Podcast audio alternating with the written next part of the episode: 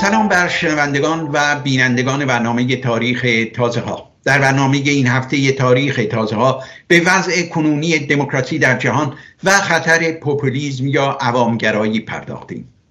مدتی است بعضی از ناظران بین المللی و سیاستشناسان از سال 2024 میلادی زیر عنوان سال بیهمتای دموکراسی یاد می‌کنند. در این سال که کمی بیش از دو هفته پیش آغاز شده در مجموع 76 انتخابات بزرگ در سراسر جهان برگزار خواهد شد. از ایالات متحده آمریکا تا اتحادیه اروپا از هند تا روسیه از الجزایر تا ونزوئلا و دهها کشور دیگر جهان نزدیک به چهار میلیارد رای دهنده به پای صندوق های رای خواهند رفت.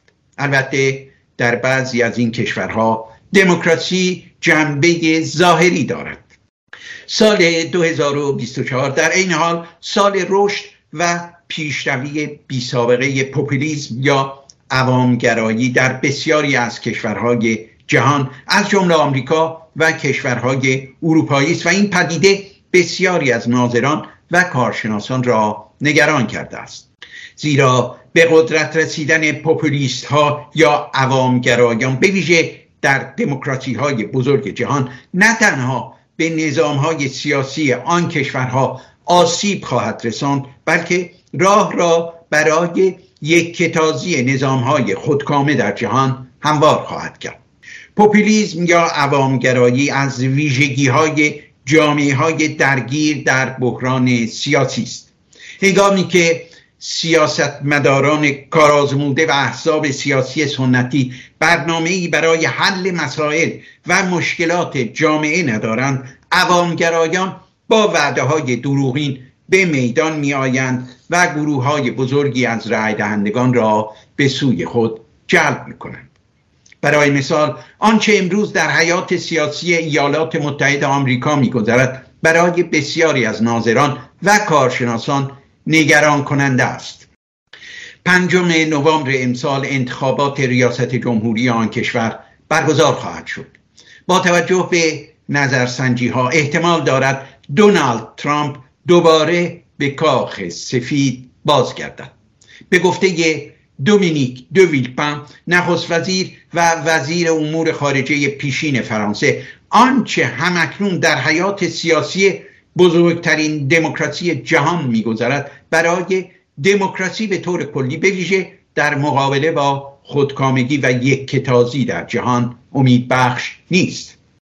کارشناسان علم سیاست حتی پیشگویی ها درباره انتخاب مجدد کسانی مانند ترامپ و پوتین را سبب ساز ناامنی و تشدید بحران در جهان می‌دانند و بر این عقیدند که پیروزی آنان در نهایت به سود نظام های خودکامه مانند جمهوری اسلامی ایران تمام خواهد شد. به عقیده دومینیک دویلپن نتایج انتخابات پارلمان اروپا در سال 2024 نه تنها برای کشورهای عضو اتحادیه اروپا بلکه برای بیشتر کشورهای جهان دارای اهمیت است. از نظر این سیاستمدار کارآزموده در اوضاع و احوال کنونی جهان اروپا و مبارزه اروپاییان برای پاسداری از دموکراسی بیش از همه اهمیت نمادین دارد. بیشتر کارشناسان علم سیاست بر این عقیدند که خطری که اساس دموکراسی ها را تهدید می کند جریان های پوپولیست یا عوامگرا هستند. پس مشترک همه این جریان ها دشمنی با سرآمدان به منظور فریب توده عوام جامعه است. با نگاهی به گذشته سرشناسترین سیاستمداران عوامگرا این حقیقت را به روشنی می‌توان دید. در سپتامبر 1987 دونالد ترامپ پیش از انتشار زندگی نامش صفحه ای را در چندین روزنامه آمریکایی خریداری کرد تا نامه سرگشادهاش را به توده مردم آمریکا به چاپ برساند. در آن نامه او برای به حرکت درآوردن اقتصاد راکت آمریکا انزوا طلبی را به رای دهندگان آمریکایی پیشنهاد کرد. او در جوان 2015 هنگامی که نامزدیش را برای انتخابات مقدماتی حزب جمهوری خواه با شعار عوام فریبانه عظمت را دوباره به آمریکا بازگردانیم. اعلام کرد خود را نجات دهنده آمریکای رو به زوال نامید که فساد سرآمدان و نظام ناعادلانه انتخاباتی آن را سست و ناتوان کرده است. ولادیمیر پوتین نیز هنگامی که در ماه می سال 2000 در 47 سالگی زمام امور کشورش را در مقام رئیس جمهور در دست گرفت. خود را نجات دهنده روسیه خواند و مدعی شد که قدرت و عظمت را به روسیه باز میگرداند و برای به انجام رساندن مأموریتش از همان آغاز راه خودکامگی در پیش گرفت و سرآمدان سیاسی و فرهنگی دموکراسی خواه روسیه را یکی پس از دیگری از سر راه خود برداشت.